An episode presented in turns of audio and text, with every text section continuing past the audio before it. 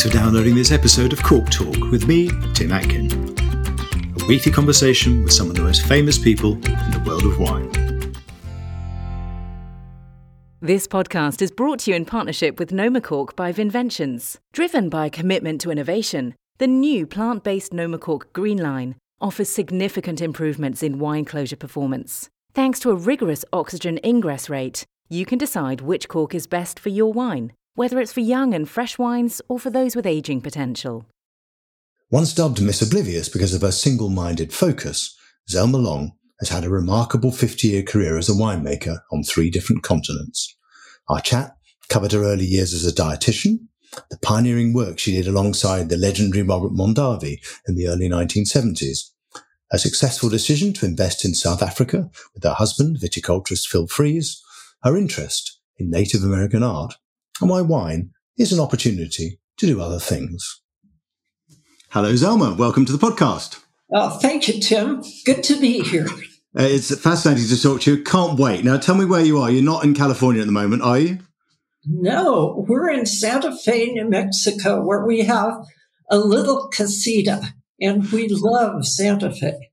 Well, knowing you guys, you've probably planted vineyards down there as well, have you, or not? Well, we've certainly tried some of the state's wines, which are pretty much um, non professional. but uh, so, what do you drink them or not? We did taste them. We did a tasting with some friends here of all the New Mexico wines we could find, and uh, we we think they're working on. There is one there is one business which is French, which produces sparkling wines that are good. So it's, it's crossed. place, Tim. yeah. Listen, I want to talk about your amazing career that you've had in wine, but let's just begin with where you were brought up and born, which was in Oregon, yet not in California, on the Columbia River. Just were your parents interested in wine and was wine part of your life growing up? Were there vineyards nearby? Nobody drank wine in Oregon at that time. You know, my parents and grandparents and aunts and uncles drank cocktails. No one talked about wine. and no vineyards. I believe there were some old grapevines in the Dalles that were planted hmm. historically, but I don't know for sure. And no one ever talked about wine. It was pre wine in Oregon. free wine, the free wine days. Um, and you went and studied general sciences, Oregon State University, and then you end up doing an internship at the University of California, San Francisco Medical Center, and you got a job as a dietitian, didn't you? Yeah, my internship was in dietetics at the hospital there. And then I worked um, in the East Bay at a major hospital as a dietitian for, I think, two years. Then we moved up into nearby the Napa Valley, where Bob's parents had a, you know, a little vacation spot in the hills. And they decided to buy some land, an old farm, and plant a vineyard. That was 1966. This is Bob. This is your. This is Bob Long, your first husband, yeah. Bob Long's parents, which are Bob yeah. Senior, yeah. decided to plant a vineyard mm. in Napa Valley before almost anyone else. Krug, Krug, Charles Krug was there, Christian Brothers was there, and a few other wineries. But he was early in thinking about vineyards. And what did they plant? They planted, they used the Napa County Farm Advisor, uh, who advised them to plant Riesling, but not Chardonnay, because Chardonnay was too difficult to grow and it was not productive. So they planted Riesling and a small amount of Chardonnay, and both made wonderful wines. But um, but the, the Chardonnay was really spectacular. And we started in 77. Bob and I started taking those grapes, which had previously been sold, for example, to Mike Grgich. and make them for our own small business startup, which we called Long Vineyards. And when was the first vintage of Long Vineyards where you made you made it yourself? When was that? 1977. It was a Chardonnay. Yeah. So between 66 and 77, obviously you were growing grapes, but then you were selling the grapes to other people, really. It wasn't, again, it wasn't us. It was Bob Long's parents that had that mm. property in that vineyard. Mm. So they were selling the grapes until we decided we wanted to to buy them essentially. But it wasn't a large production. I think there was seven acres of Riesling and Chardonnay. And at that point, you thought, hey, I might have a future in this, did you? I had started working at Robert Mondavi in 1970. Prior to that, I'd been going to school at UC Davis studying enology and viticulture. And I was just in the middle of a master's degree when Mike Grgich called me in the summer of 1970 and said that he had gotten my name from one of my professors and would I like to come work harvest? And I said, well, I don't think so. I'm going back to school. My mother's visiting right now, but thank you. So he called back the next day and he said, This is going to be the best learning experience you can imagine, much better than going back to school this fall. So I agreed and I went to work as an intern at Robert Mondavi Winery in 1970. And, and so you gave, you stopped doing your master's in enology and viticulture. You never finished it, did you? No, I mean, it was so much fun. It was so interesting to work in the winery. And Robert Mondavi was very forward thinking. There were only 19 wineries in Napa Valley at that time, and he had started in 1966. And he was always trying new things. It was very fun to work there. Everybody was my age. You know, there weren't any really experienced people. Hmm but uh, it was we did a good job. I mean, he started that winery what in his in his mid to late fifties, didn't he? Yeah, I think he was about fifty five when he started. Amazing. Just tell us what California was like in those days. You say there were only 19 wineries. I mean, what was there a buzz starting, uh, you know, when you get onto the beginning of the 70s after what Mondavi had done in 66? I think the 70s were certainly a time of significant development hmm. because wine was new to most Americans. Uh, it was being quite well promoted coming from California. And you could sell as much wine as you could make. there was a bottomless market. And so more people came in. But it was slow. I mean, we spent the era of the 70s really experimenting with winemaking um, and taking the grapes that were available.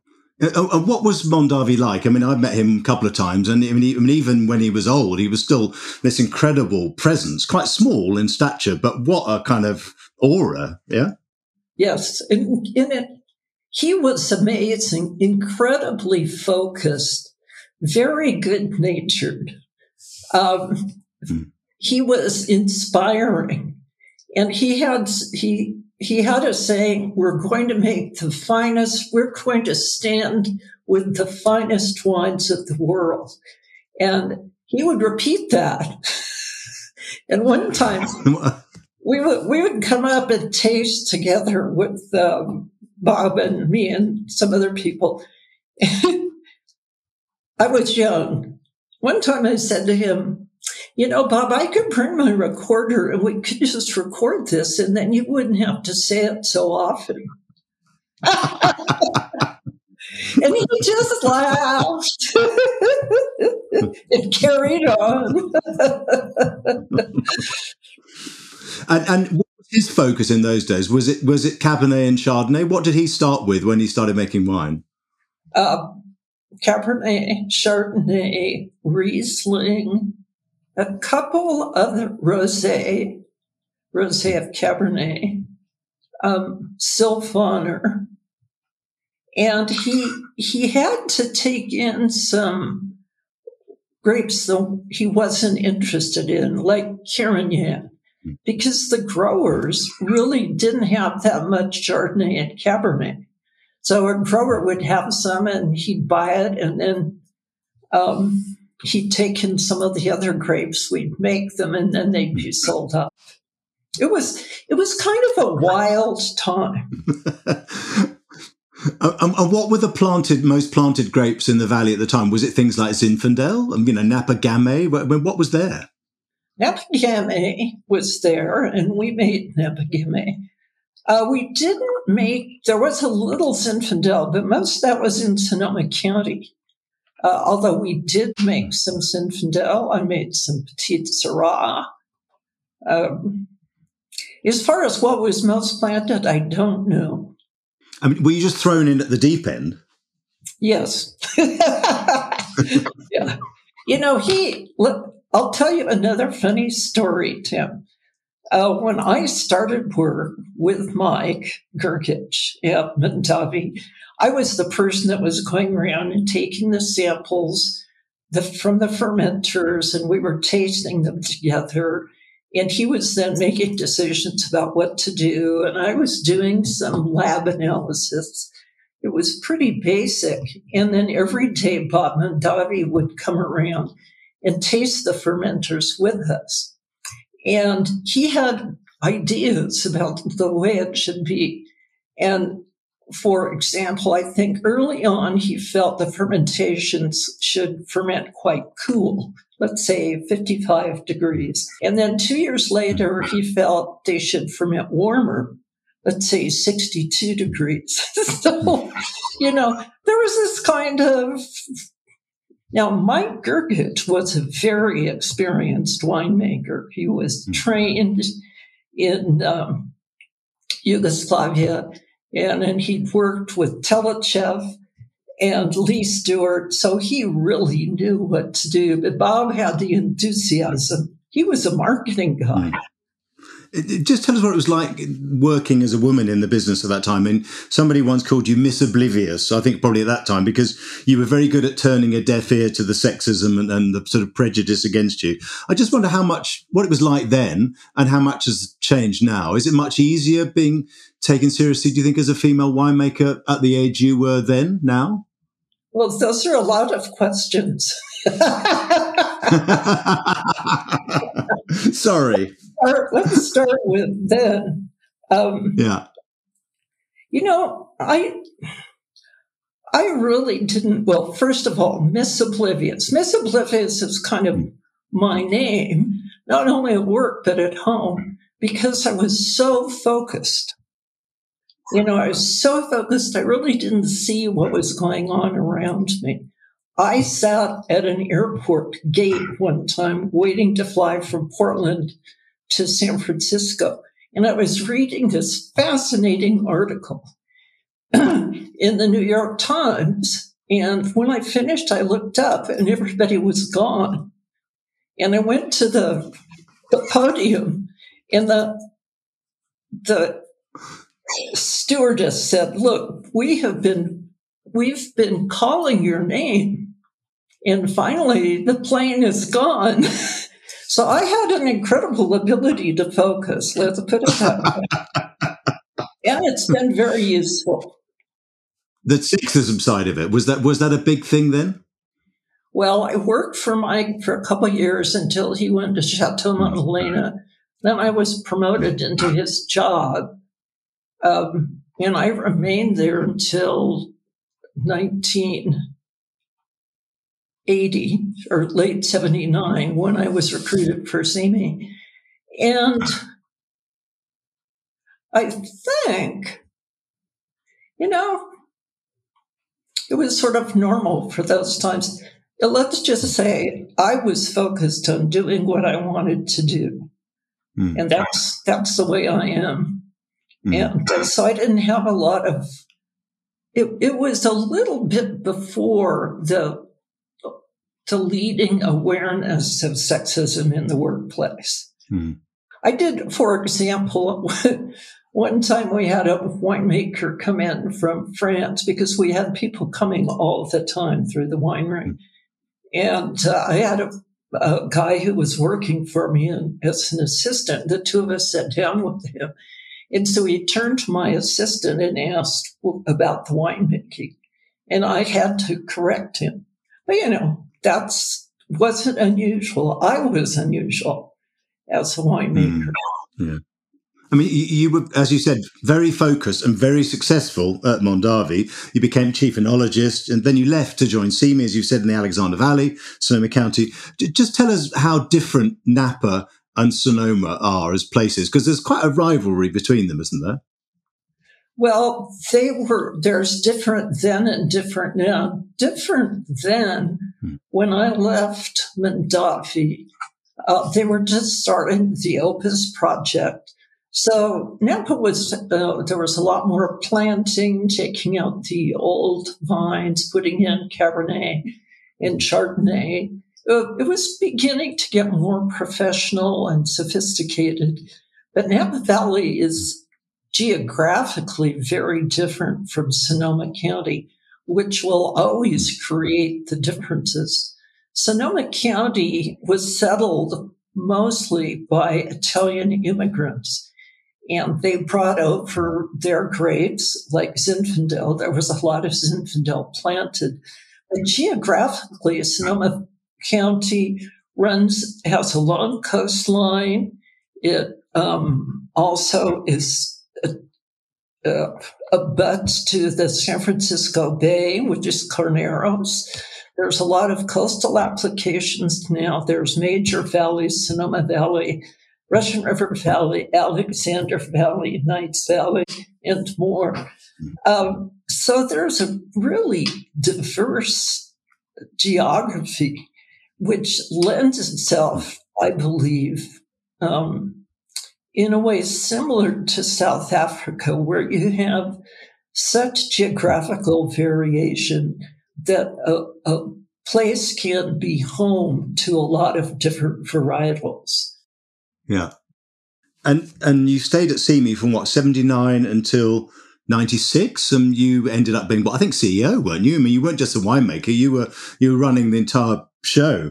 Just, what was your greatest achievement there, do you think? I mean, because was it Chardonnays? Because the Chardonnays you made, they were pretty amazing, weren't they? Yeah, you know, I, I saw that you asked that question. I, I feel like, in general, my greatest um, achievement in the wine business has been to mentor women and young men who want to grow into the business because I was at the lead of hmm. just developing um, the wine business. And so I would have a lot of people come to me, some to work. I had a lot of people from overseas as interns.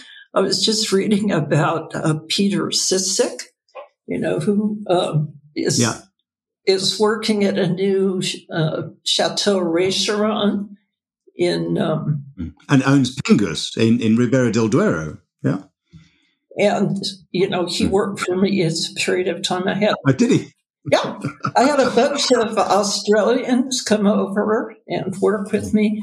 So, um, you know, at the time, of course, I was focused on winemaking. Mm. But looking back and looking at the output, I think my um, support, guidance, and influence on the next generation coming along was one of the things I'm most proud of, especially bringing in young women. Mm, yeah, I think that's great. Tell us about South Africa. You've mentioned South Africa and had the similarities it has with Sonoma. When did this amazing love affair of yours start with South Africa? What what made what took you there for the first time? It's it's quite a story. I had a small group of South Africans come to visit in the late 80s.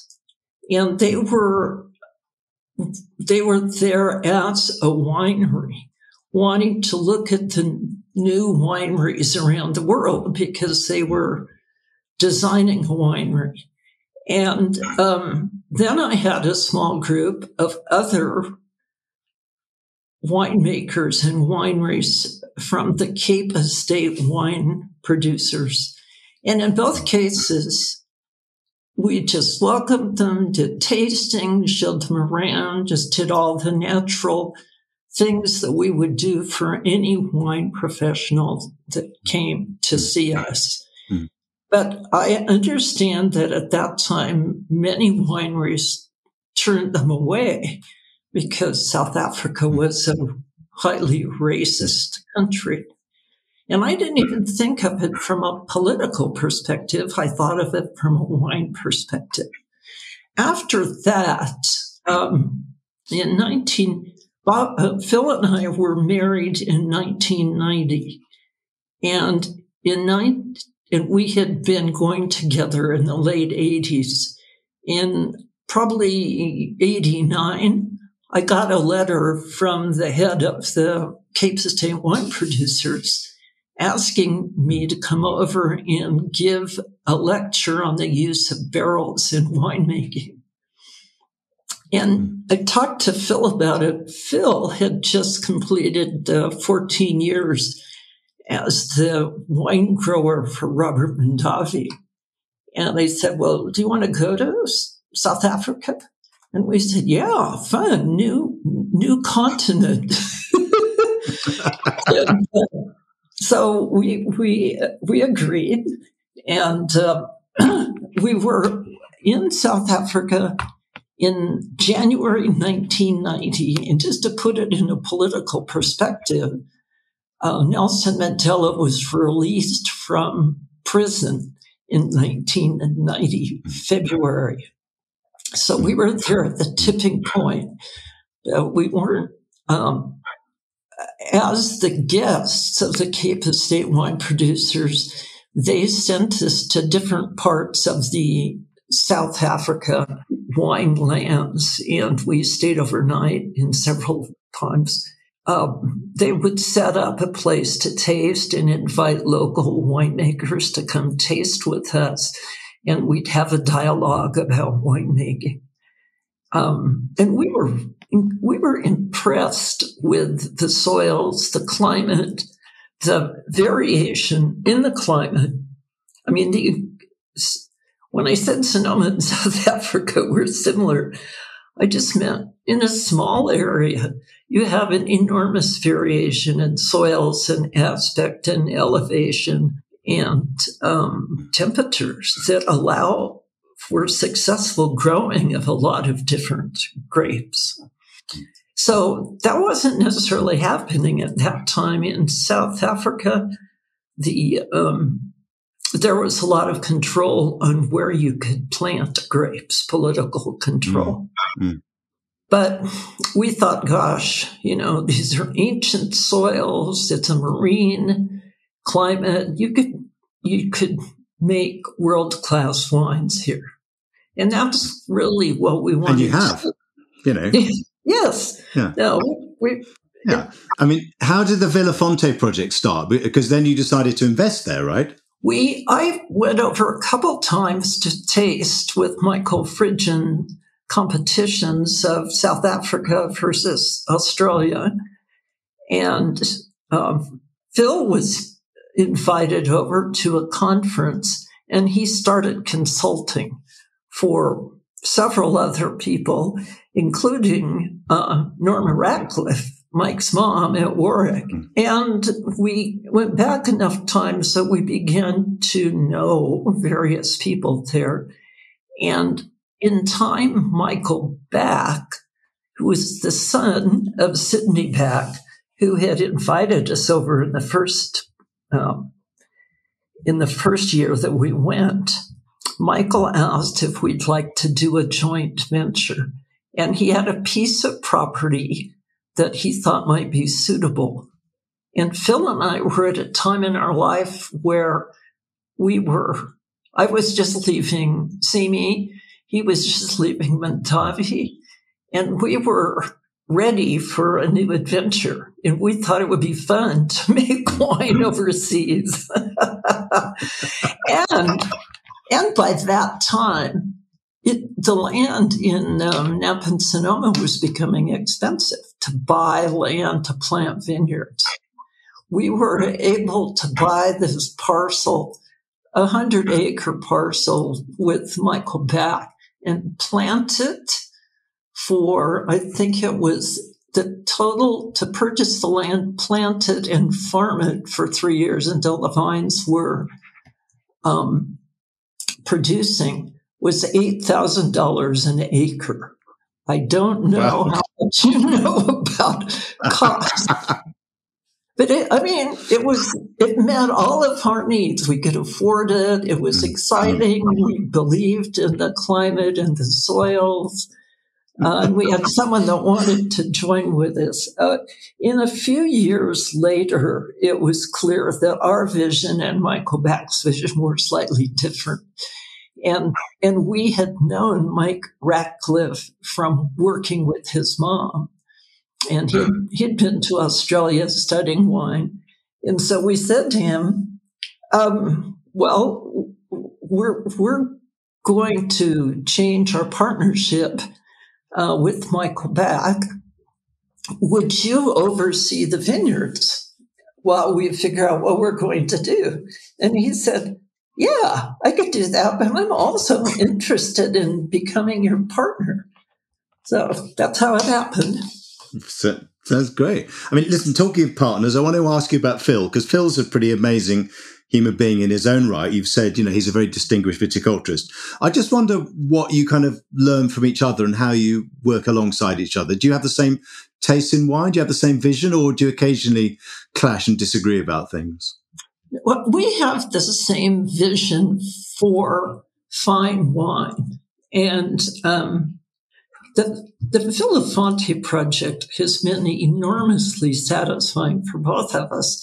And it was a chance for both of us coming from slightly different sides of the skill sets in, in wine growing and winemaking to join our knowledge and and to have our own grapes and make our own wines. It was really, I'd say, the peak for for me um, of my career to be able to take everything that I had learned, which included when I was at Simi, a lot of working with the vineyards, and with Phil to use his expertise with essentially a blank slate, a hundred acre piece of land that had never been planted, uh, and make something that we both saw. We both saw Cabernet as a natural uh, focus in South Africa because we'd seen some very nice Cabernets, but we felt they could be enhanced uh, significantly, especially through wine. Phil's Phil really started the concept of wine growing in the Napa Valley. That you're in the vineyard not to grow grapes, but to grow wine. And that drives the decisions that you make. And he has been incredibly skillful in helping wineries achieve their visions of what's possible with their grapes.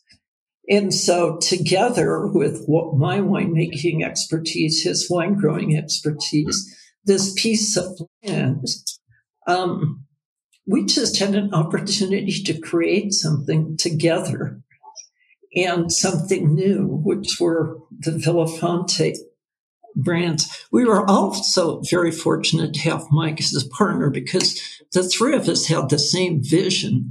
That is for um, very high level quality and very focused. So none of us wanted to try to make four or five wines because I knew that as a winemaker in a winery, you can only do so much. You can only focus on so much. And I wanted all of my focus to be on our grapes. But I mean, you also worked as a consultant, haven't you, over the, the course of your career you know, in Germany, in Israel, in the Rhone Valley, Pacific Northwest, where you were from originally. Just, just tell us what you've learned from working in those places. I mean, are there some places that have challenged you more than others? Some that have inspired you more? Tell us the places that, that you've enjoyed most. I think the place that I've enjoyed most was working in Israel because I was working, uh, was uh, recruited to work as a consultant for Golan Heights Winery with uh, Victor Schoenfeld, who has been the winemaker there for decades. And the challenges there, oh, well, let me back up. First of all, the Victor and his winemaking group were very sophisticated and very uh, good at what they did. They, when I started there, they were making many different wines and doing from a dessert wine to sparkling wine to different varietal wines and then doing them all very well. And it appeared that the um, roadblock to improvement lay in the vineyards. And at Golan Heights, um, the Golan Heights winery was owned by a group of growers. And so the challenge was essentially to educate the growers and get their commitment to change and enhance their viticultural practices. They were basically grape growers, and it was time to try to encourage them to be wine growers. So I came in first. To really help change the view of the vineyards and some of the basic techniques. But one of the fascinating things about working there was the land. We're, the Golan Heights goes downhill into the Sea of Galilee, and the Sea of Galilee is below sea level. So, in about 30 miles, you can go from below sea level to um, about 2,000 feet at the base of the mountains that are in the north of the Golan Heights. Now, so again, you have all this opportunity for different um, temperatures, elevations, aspects. Although the, the, the soils are more consistent in the fact that they're primary, primarily volcanic soils. Mm. But the, the environment was fascinating. And um, after I finished working, I brought several, um, beyond working the first few years with growers and trying to turn around the vision for the wine. And, and Victor had to work with the growers to um, get them to implement it. Then I was working uh, with the red wines to enhance the phenolic uh, work and um, bringing in some new techniques. Hmm. Is, is there anywhere you, you haven't made wine that you'd love to have made wine or not? Well, I, I didn't make wine in Australia. Um, Australia's, I've had lots of Australian friends. It's a very fun group. Um, well, you know, Tim, I've never thought about that. You know, Bordeaux, for, maybe. No, no. From my perspective, I, I, worked. I've worked in wine for fifty years, and it's been a, a growth through my own small winery, uh, a major winery, another essentially international winery owned by LVMH, then to our own project and that Vilafonté project was to me like a cap on my career. And in the interim, I'd had a chance to work uh, consulting in many different places, as you as you noted. So I'm happy. tell, Tell us, tell us a bit about your PhD because you recently completed a PhD. I mean, you know, we, we, all know that you've got this incredible focus, and it's in the performance of art. Now, I was particularly interested in your dissertation topic. Just tell us a bit about that and whether there's a connection you see there between what you were studying, writing about, and wine. Well, I don't think there is a connection. in particular. And you see, I'm essentially a scientist. I trained in general science. I love science. Um, but I felt that my education needed some rounding out into the humanities. So I went back to school to um, to enhance my humanitarian side, and I studied um, performance because I was actually interested in art, but I'd never had um, any training or education. And I, I ran into um, distinguished professor at UC Davis who said, why don't you do performance studies and you can study the performance of artists? So I thought, yeah, that sounds good. And then I did a minor in Native American studies, which I also loved. Just, you know, I could talk about why I loved it, but it's part of what I love about Santa Fe is that it has a hmm. significant Native American art uh, and artistic presence.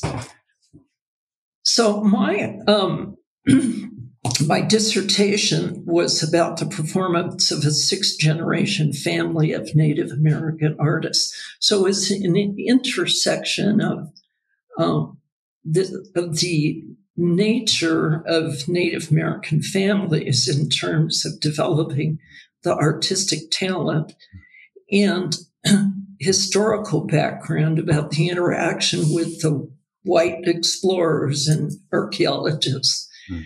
Um, and it brought together those two components.